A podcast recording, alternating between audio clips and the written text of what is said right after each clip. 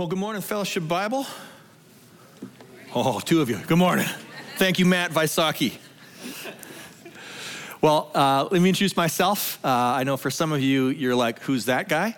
And it might be because of my COVID haircut or because uh, I'm not up front very often, but let me introduce myself. My name is Mike. Uh, I'm one of the elders that serves here at Fellowship Bible, and I'm honored to be with you this morning. Um, Pastor Lloyd and Pastor Rob are enjoying, a, I believe it's a marriage retreat this weekend with some of the people on our leadership team. So they're being invested into and poured into and enjoying a rare weekend off of preaching. So I'm honored to be opening up God's, God's Word with you this morning. Um, we are going to pick up back where we left off in Matthew chapter 5. Uh, if you've been here for the last uh, few weeks, you've realized we actually took a bit of an intentional hiatus or a diversion from the Sermon on the Mount. It was intentional and strategic around the time of the election to do a three week series on the kingdom of God to remind us God's in control. He's got this. In fact, I'm sure for many of you throughout much of 2020, you've had to remind yourself, okay, God's got this, right? God's got this. Yes, He is in control. And we're going to uh, pick back up in our text in Matthew chapter 5. Um, about a month ago, Rob Sweet uh, f- uh, got us to the point of Matthew 5, verses 38 to 42. And uh, just a quick recap uh, to kind of bring to top of mind where we finished off last time. Uh, 38 to 42 was the portion of Matthew 5 where Rob was teaching about retaliation or non retaliation. Right? Jesus says, if anyone slaps you on the right cheek, turn to them your left cheek also. If anyone sues you and takes your tunic, offer to them your cloak also. If any, anyone asks you to go with them a mile, go with them too, and so forth. Um, the, the chapter heading in my Bible, I'm not sure how it reads in yours, but just above verse 38, my chapter uh, title says retaliation, right? Or as we look at the application, the non retaliation that Jesus is calling us to. But it's so much bigger than that. It's so much more significant than that. Um, and I'm going to tell you, if, if, you look at your Bible in Matthew 5, we're going to go from 38 to 42, which is where Rob was, and I'm going to pick up and go from 43 to 48. That 10 verses in Matthew 5 is literally revolutionary moral teaching. It is the most profound moral teaching up until this time that has ever been put forth. And I don't say that for shock value. I think I can actually defend that claim. When I was in seminary, I did a master's degree at Biola University in apologetics. And one of the, one of the authors that we read was C.S. Lewis. I've, I've read much of this guy's writings. In his book, The Abolition of Man, he puts forth a condensed summary of the ethical teachings from various civilizations over the ages, looking at different religions, different geographical places, and looking at what do these people teach is right what do these civilizations, civilizations teach that is wrong? And he literally compiled them so we could have a bit of a, a contrast versus what is taught by Jesus. Now, Lewis is the right guy to do this, just so you know, because not only is he a profound scholar who read widely, he also had a photographic memory. So he was able to connect the dots better than most of us could. When you read this uh, summary of moral teaching over the ages and over many civilizations, Lewis is comparing the moral and ethical writings from the ancient Egyptians to the Old Norse. Uh, to Hindu, Babylonian, Roman, Greek, Chinese, Jewish.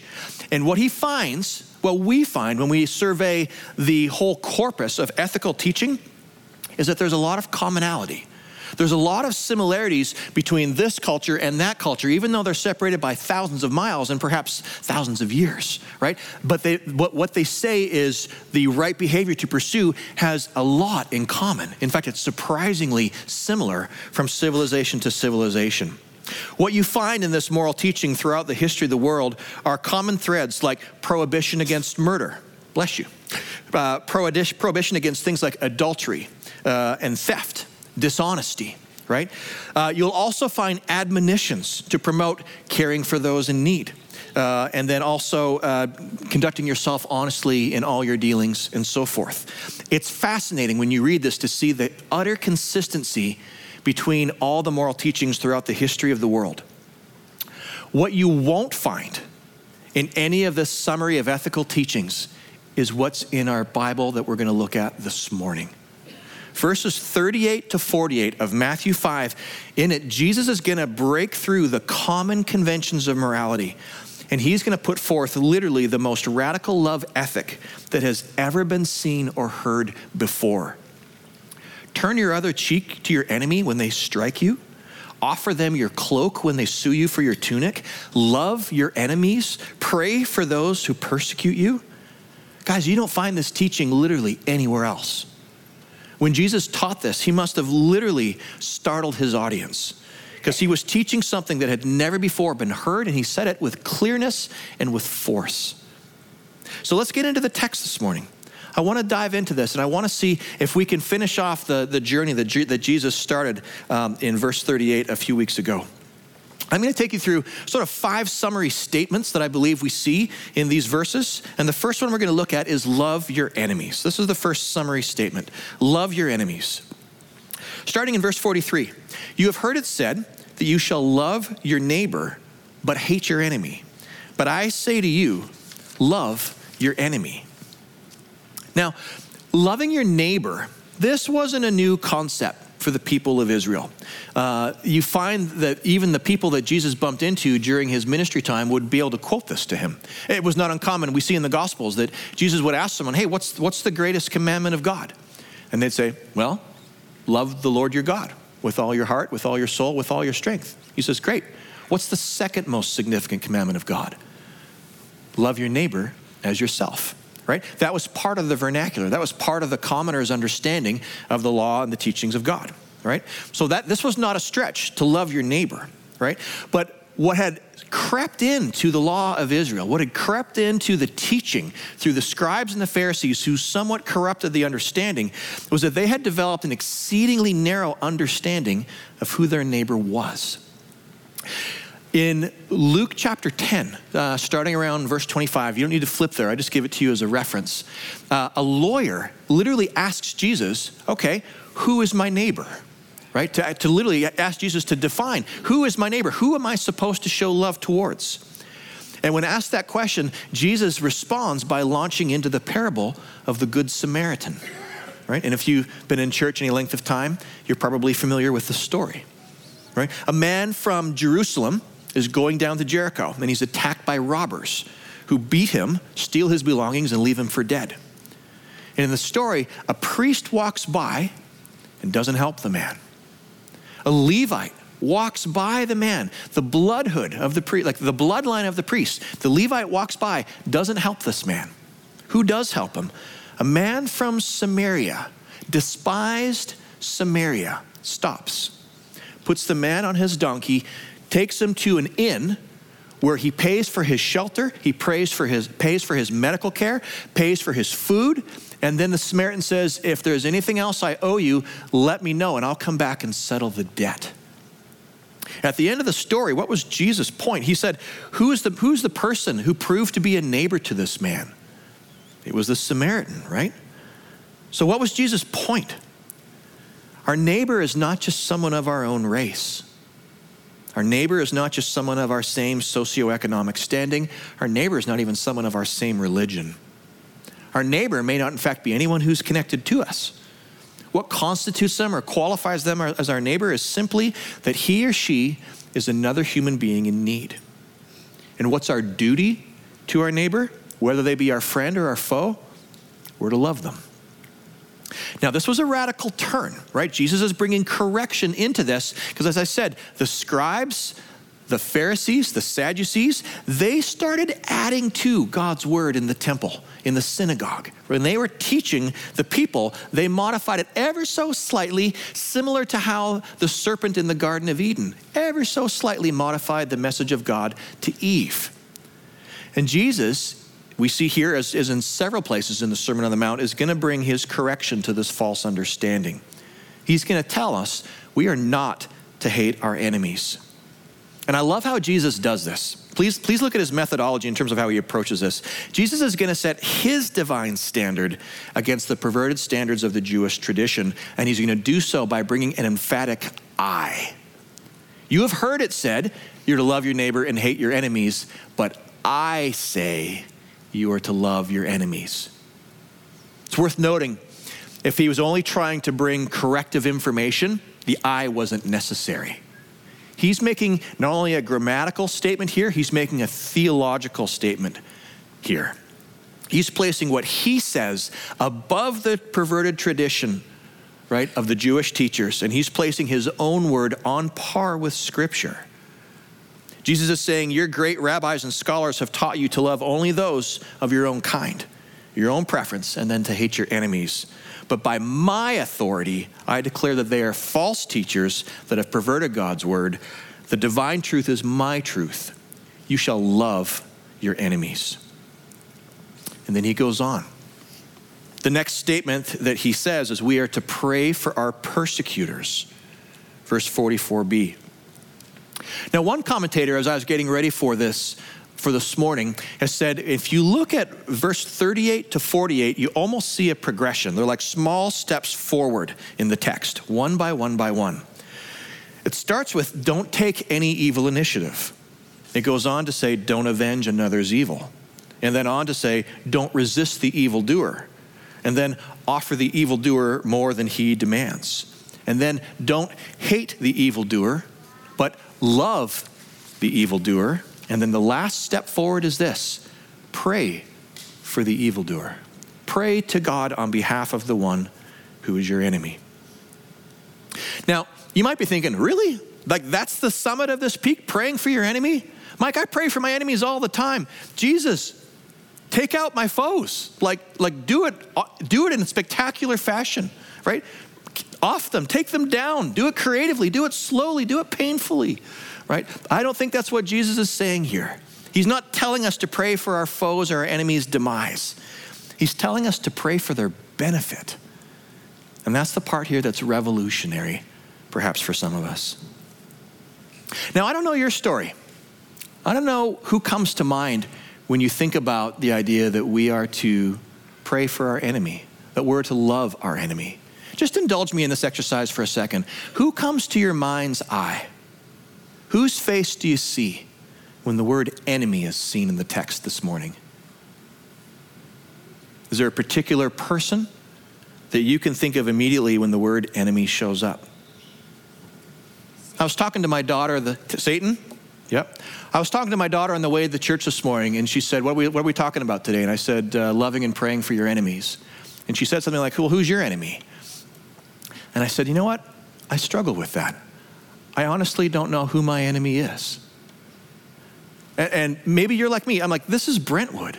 This is like Mayberry. I, I don't feel like I've got enemies here. Not in the context, perhaps, in which this was given.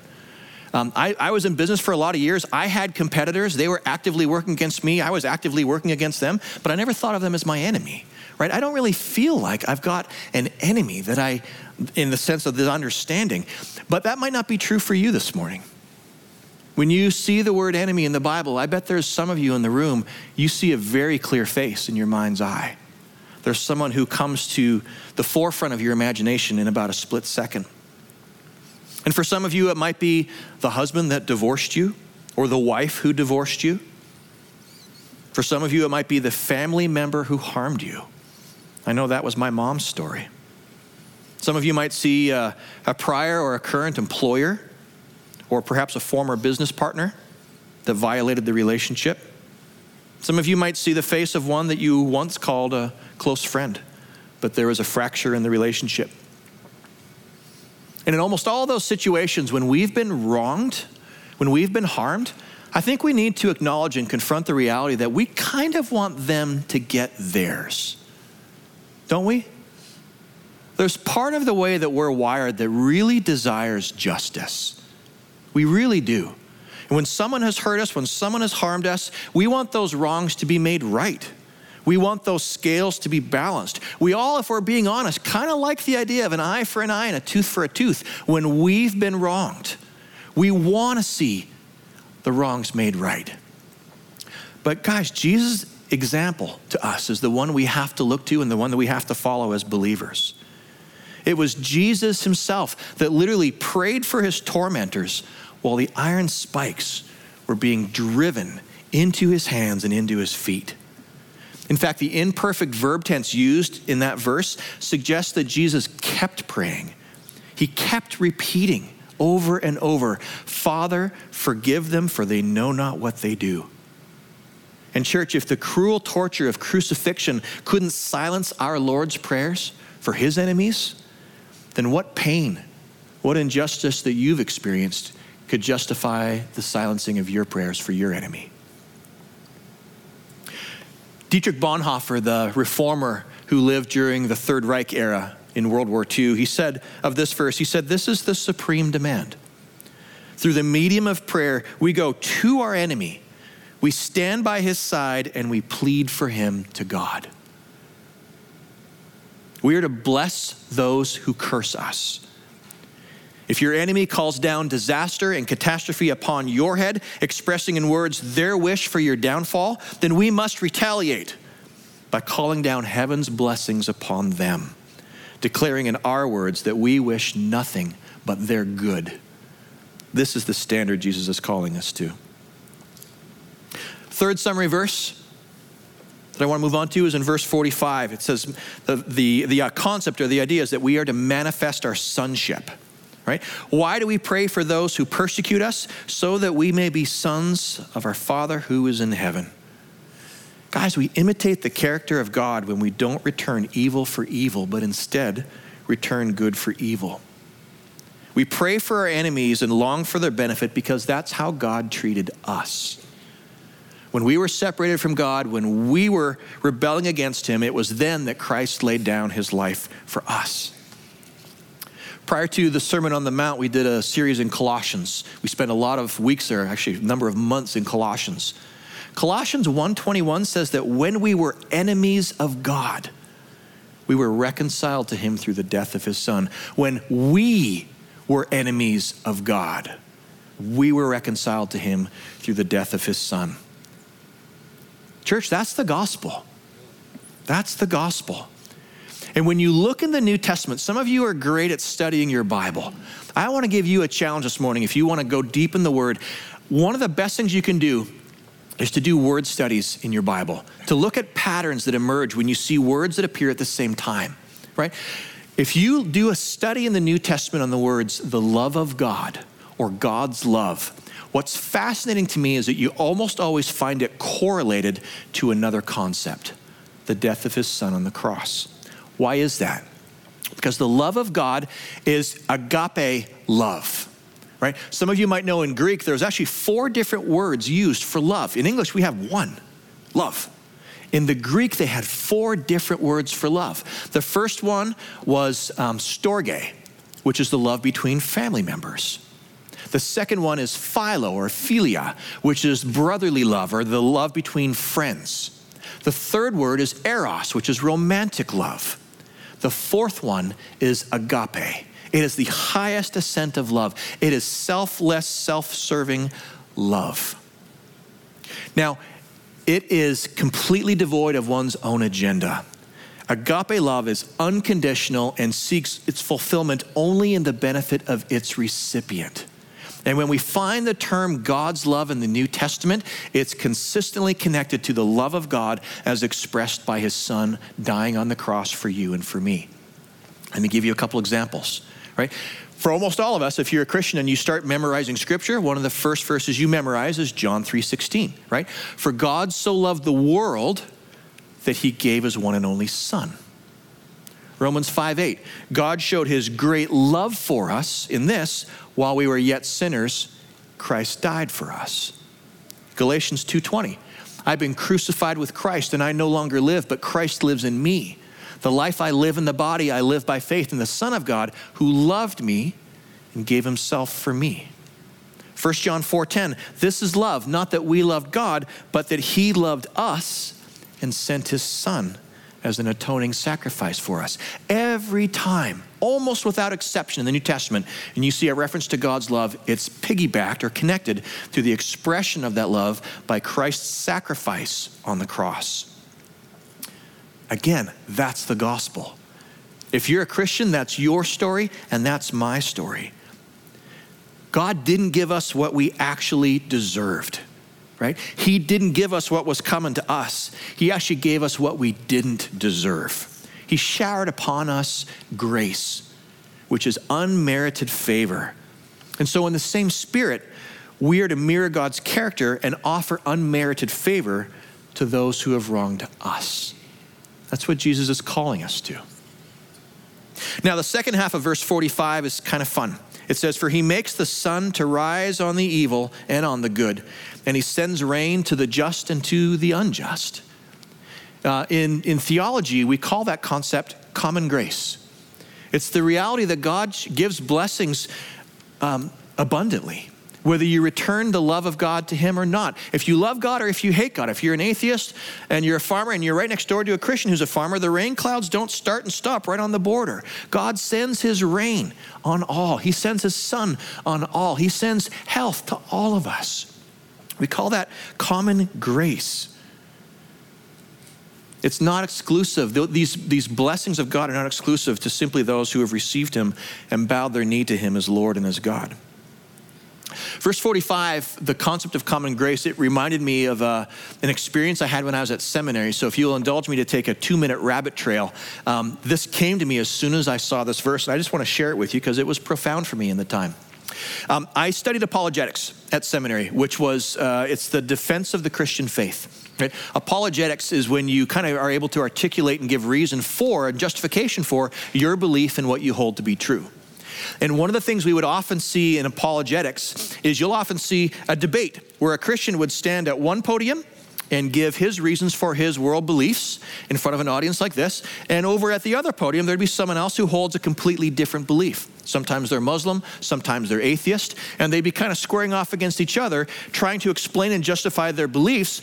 Also, at the same time, kind of disassembling the other person's beliefs, but all in an effort to have the audience determine which one's right. Well, I read of, uh, when I was a, uh, at Biola University, I read a transcript of a debate that happened a long time ago between two very intriguing people.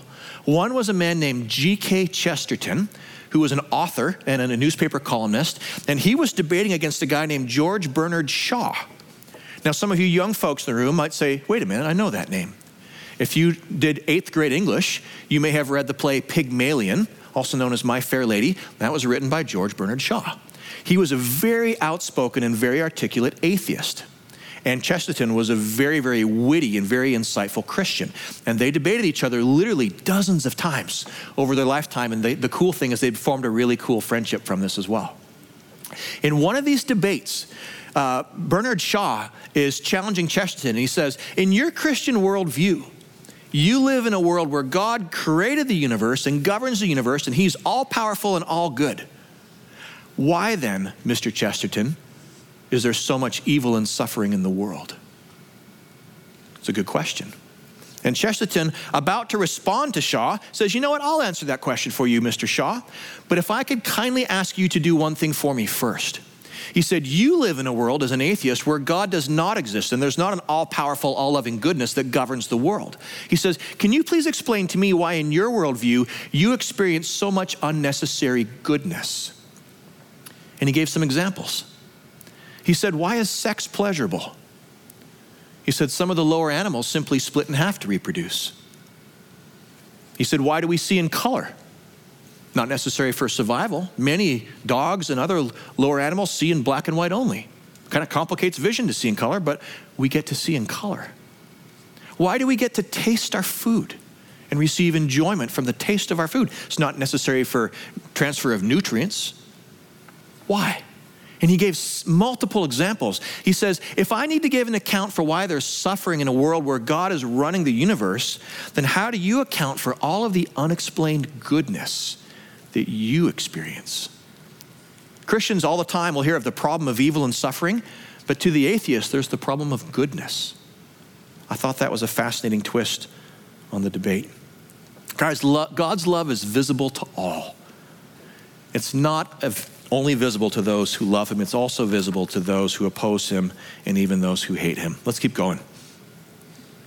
Fourth statement I want to make is that our charge from our text this morning is to exceed our fellow man. Verse 46 For if you love those who love you, what reward do you have? Do not even the tax collectors do the same? And if you greet only your brothers, what more are you doing than others? Do not even Gentiles do the same? Guys, Jesus is saying fallen man is not incapable of loving. Expressions of love are common, and they're the regular experience of those men and women who are outside of Christ. Jesus is saying, even tax collectors love those who love them. Even the Gentiles love those who love them.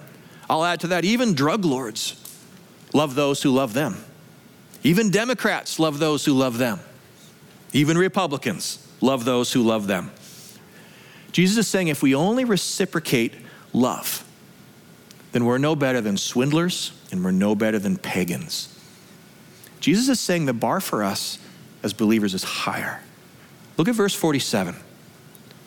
If you are a, a stu- student of your Bible, if you've got a pen or a pencil or a highlighter, I want you to pull it out. I want you to circle one word in verse 47, and that's the word more. What more are you doing than others? Church, it's not enough for Christian behavior to resemble that of non Christians. Jesus expects more of us. Earlier in the Sermon on the Mount, chapter 5, verses 14 to 16, he says that we are the light of the world. And when we don't live differently than non Christians, our light is hidden under a basket. Jesus is calling us to shine brightly, reflecting his life in us, so that our lives might give light to the whole house that metaphor is to our culture, to our society. Our light is to shine so that we can give light to our surroundings. In church, we shine brightest for Christ when we love those who have caused us harm. If you return good with evil, that's diabolical. If you return good with good, that's human. But if you return evil with good, that's divine. And that's distinctive, and that turns heads. And that's why all of us, if you were here three weeks ago or four weeks ago when Rob taught on this, at the very end of his sermon, he played a three minute video clip from the movie Les Mis. And you saw the story of a man named Jean Valjean who robbed the priest who was showing him kindness. Valjean had been in prison for 19 years, and a priest showed him kindness, let him stay at his house for a night, and Valjean robbed him, took his silver, and went running. And then when the police caught Valjean and brought him back to this priest's house and said, Hey, priest, this man, Valjean, says you gave him this silver. And the priest said, He did? It's true. And he said, Jean Valjean, I'm very angry at you. Why didn't you take the candlesticks as well? And he said, Jean Valjean, you are to use this silver to become a new man. He dismissed the police officers, pulled back Valjean's hood, and says, I ransom you from hatred and from anger, and I release you to God. Use this silver to become a new man. I don't know about you, but that moves me in a very deep place when I see that. The application of this is an absolute apex of an expression of our life changed by Christ. And it is that way to the world. When we show that kind of love to people that have wronged us and harmed us, it's an absolute game changer to them as well. Valjean's like, Why are you doing this? What's going on? It caused him to turn to the faith. My friends, one of my professors in seminary said there's five gospels. They weren't heretical. he said there's Matthew, Mark, Luke, John, and you. And he said, People need to find their way to God. How do they get to God? One way, through Jesus. How do they get to Jesus? Two ways. Either through the written word, if they happen to pick up a book and thumb through it, and the other way they'll hear about Jesus is through seeing a life changed. That's you and that's me. Friends, we have a responsibility to shine brightly for Christ. Because for some people in our sphere of influence, they will never walk through that door. They'll never walk through the door of a church. The Christ that they see in you might be the only Christ that they encounter during their lifetime. And that's a responsibility that all of us need to carry. Last summary statement I want to look at in our text this morning is verse 48. Be like your heavenly Father. Let me read this to you. Verse 48 says, You therefore must be perfect as your heavenly Father is perfect. Now, Church, I want to be clear. I've seen this verse used before in a standalone fashion to try to make a point that Jesus is not trying to make here. So let me clarify where Jesus is going with this because this is ripe for misunderstanding. If we interpret this verse standalone by itself, absent from the context in which it appears, so outside of the paragraph, outside of the sermon, you can misunderstand what Jesus is saying here. Some holiness teachers have used this verse to try to build a case that Christians can literally attain a state of sinless perfection in this life, right? People like John Wesley, for example, were proponents that Christians could literally attain perfection in their time on earth. I disagree with that ardently. I don't think we can, and I don't think Jesus thinks we can either. Let me explain why I say that. The words of Jesus can't be pressed into meaning that we can attain perfection in this earth without causing discord in the sermon.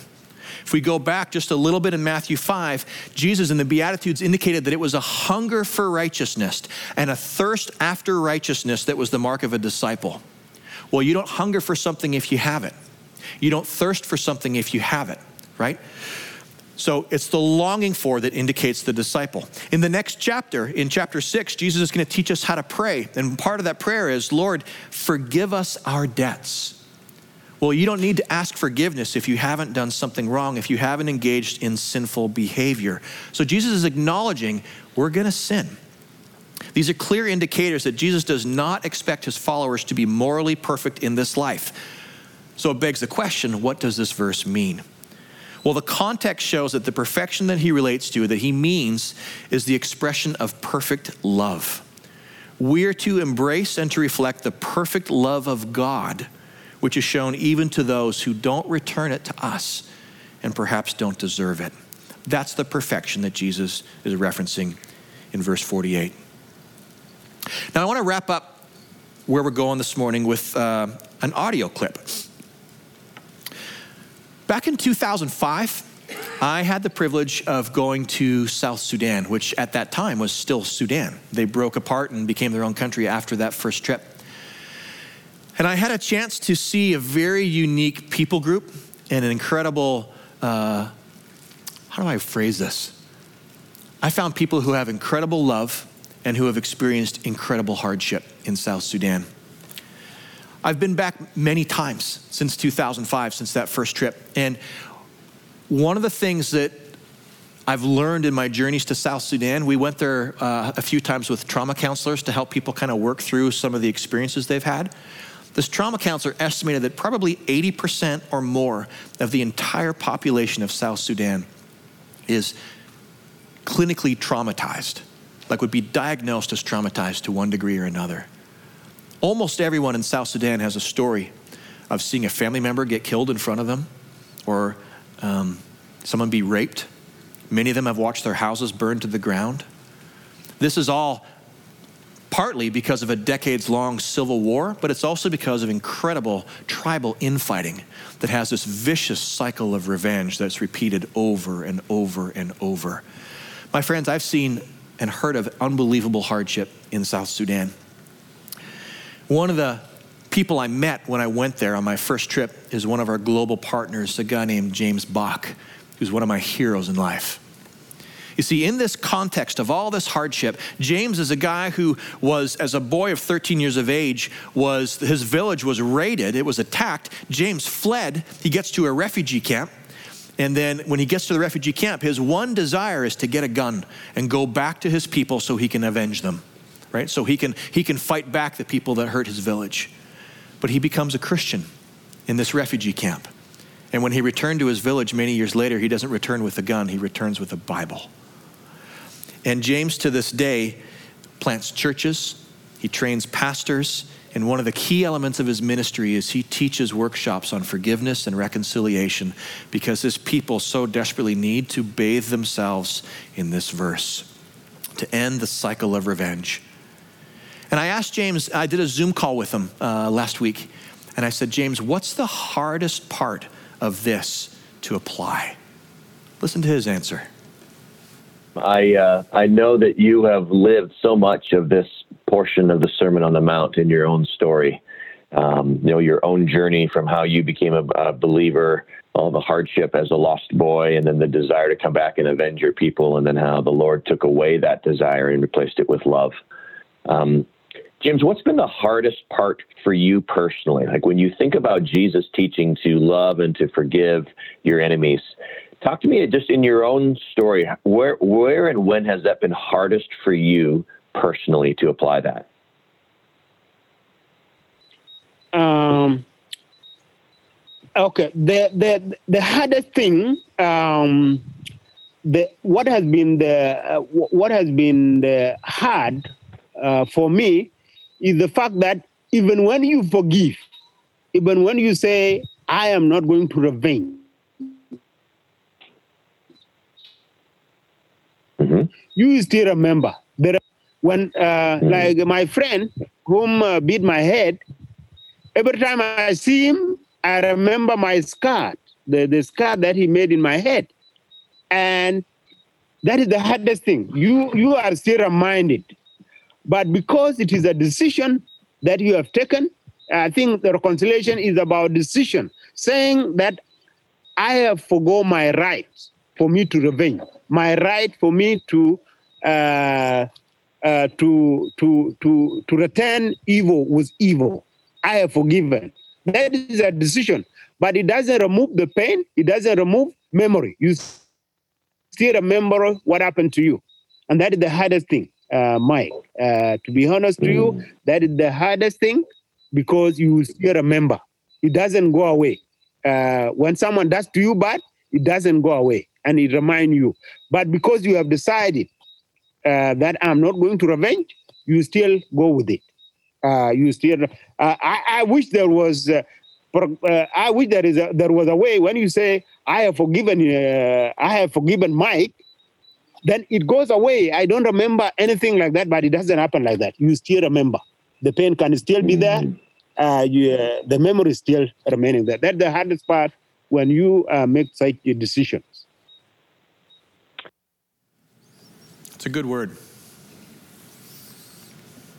of all the examples and atrocities that I've heard James share, I thought it was almost funny that he shared the story of the man who bit his head and left a scar. But the point is profound. When I see him, I remember my scar. Some of you may resonate with that. We still carry our scars with us on our journey, they're part of our story. We have physical and we have emotional wounds from the hardships we've endured. And some of these were inflicted upon us by our enemies. They serve as a constant reminder of what's happened to us in the past. We remember our scars. But, church, I want to remind you of another set of scars. Some 700 years before Jesus was born, the prophet Isaiah foretold that one would come who would be pierced for our iniquities, who would be bruised for our transgressions, and by his wounds we are healed. Have you ever noticed in the Gospels when Jesus is resurrected? Have you ever noticed that he still has his scars? It's almost an insignificant detail in the Gospels, but it's very intriguing. Because in the resurrected state, we're promised that we'll have renewed bodies. If you're deaf in this world, you'll be able to hear in the resurrected body. If you're blind on earth, you'll be able to see in your resurrected state. If you're hunched over or in a wheelchair, you'll be able to run. Why does Jesus still have his wounds? Have you ever thought about that? Guys, it's profound. Why are Jesus' hands and feet still pierced? Guys, Jesus' wounds are eternal. Because when he went to the cross, he was paying for sins past, present, and future. So that you and I, some 2,000 years after he went to Calvary's cross, would still be recipients of the benefit of the price that he paid. Yeah, you might feel like you're being defined by your scars. Your enemy may want you to be defined by your scars but Jesus wants to define you by His. Would you pray with me? Lord, I'm grateful for our time this morning. I thank you for your word that challenges us. Father, I'm mindful of the scars and of the wounds that we've all experienced that we take with us on our journey, the harm that's been done to us by those who are against us. Lord, we don't forget our scars, they're part of our story. But Lord, I pray you would help us to not be defined by them. Lord, would you help us to see to you, to look to you with the agape love that you've shown us, and may your scars define us in new and renewed ways so that we can love those who have wronged us and shine your light brightly before our fellow man. Amen.